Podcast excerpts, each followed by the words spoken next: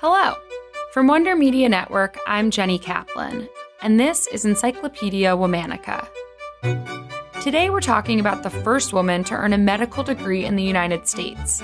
She went on to become a champion for women in medicine and an important social reformer. Let's meet our STEMinist of the day, Dr. Elizabeth Blackwell. Elizabeth was born in 1821 in Bristol, England. She was the third of nine children born to Samuel Blackwell and his wife Hannah, who were both well known Quakers and anti slavery activists. This was not your average family. Many of Elizabeth's close relatives became well known in their own right, including her brother Henry, who was a famous abolitionist and women's rights activist, and was married to fellow activist Lucy Stone. Elizabeth's sister, Emily, followed Elizabeth into medicine, and their sister in law, Antoinette Brown Blackwell, was the first ordained female minister of a major Protestant denomination. When Elizabeth was 11 years old, her family moved to the United States and eventually settled in Cincinnati, Ohio. Just six years later, in 1838, Elizabeth's father died and left the family practically destitute in the middle of a major national financial crisis. In order to support the family, Elizabeth, her two older sisters, and their mother worked as teachers to make ends meet.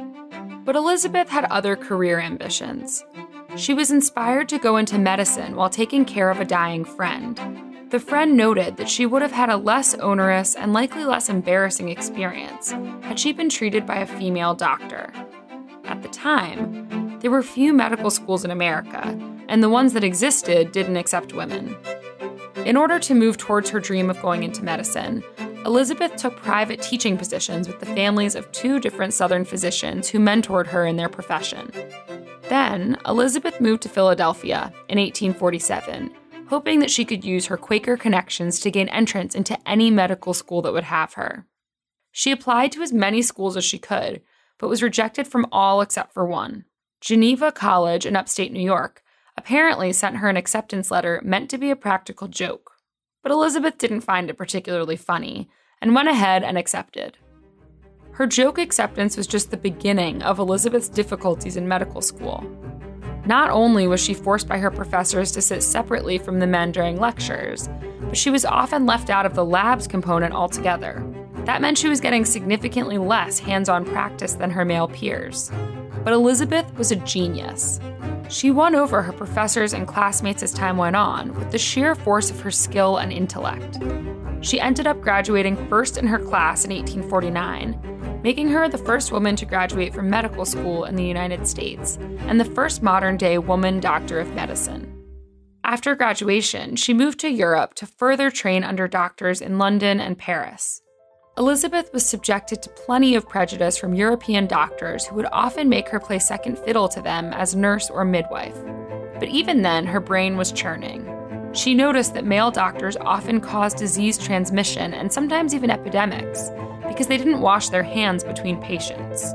Elizabeth began emphasizing the importance of personal hygiene in hospitals and pioneered preventative care.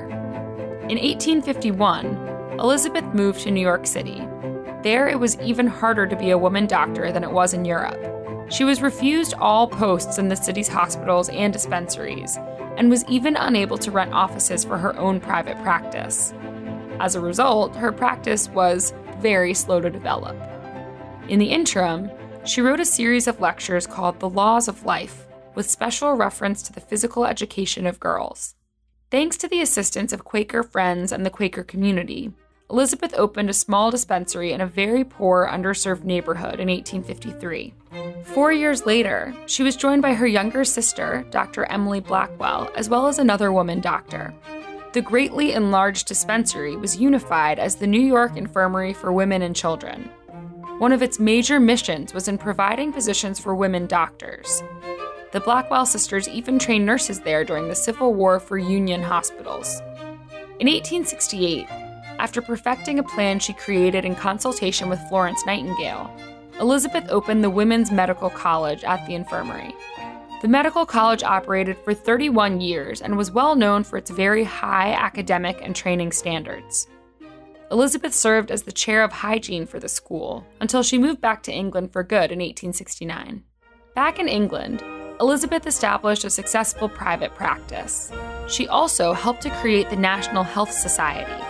And in 1875, she was appointed to a professorship at the London School of Medicine for Women, which she held until 1907 when she was forced to retire due to injury.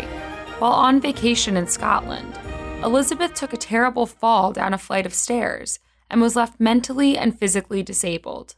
In 1910, Dr. Elizabeth Blackwell died at her home in Hastings, Sussex, after suffering a stroke that paralyzed half her body. Tune in tomorrow for the story of another barrier breaking STEMinist. Special thanks to Liz Kaplan, my favorite sister and co creator. Talk to you tomorrow.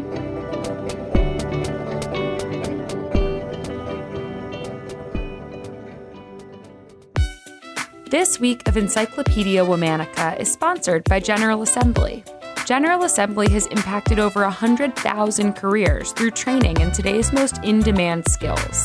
These days, leveraging technology is vital for any company's success.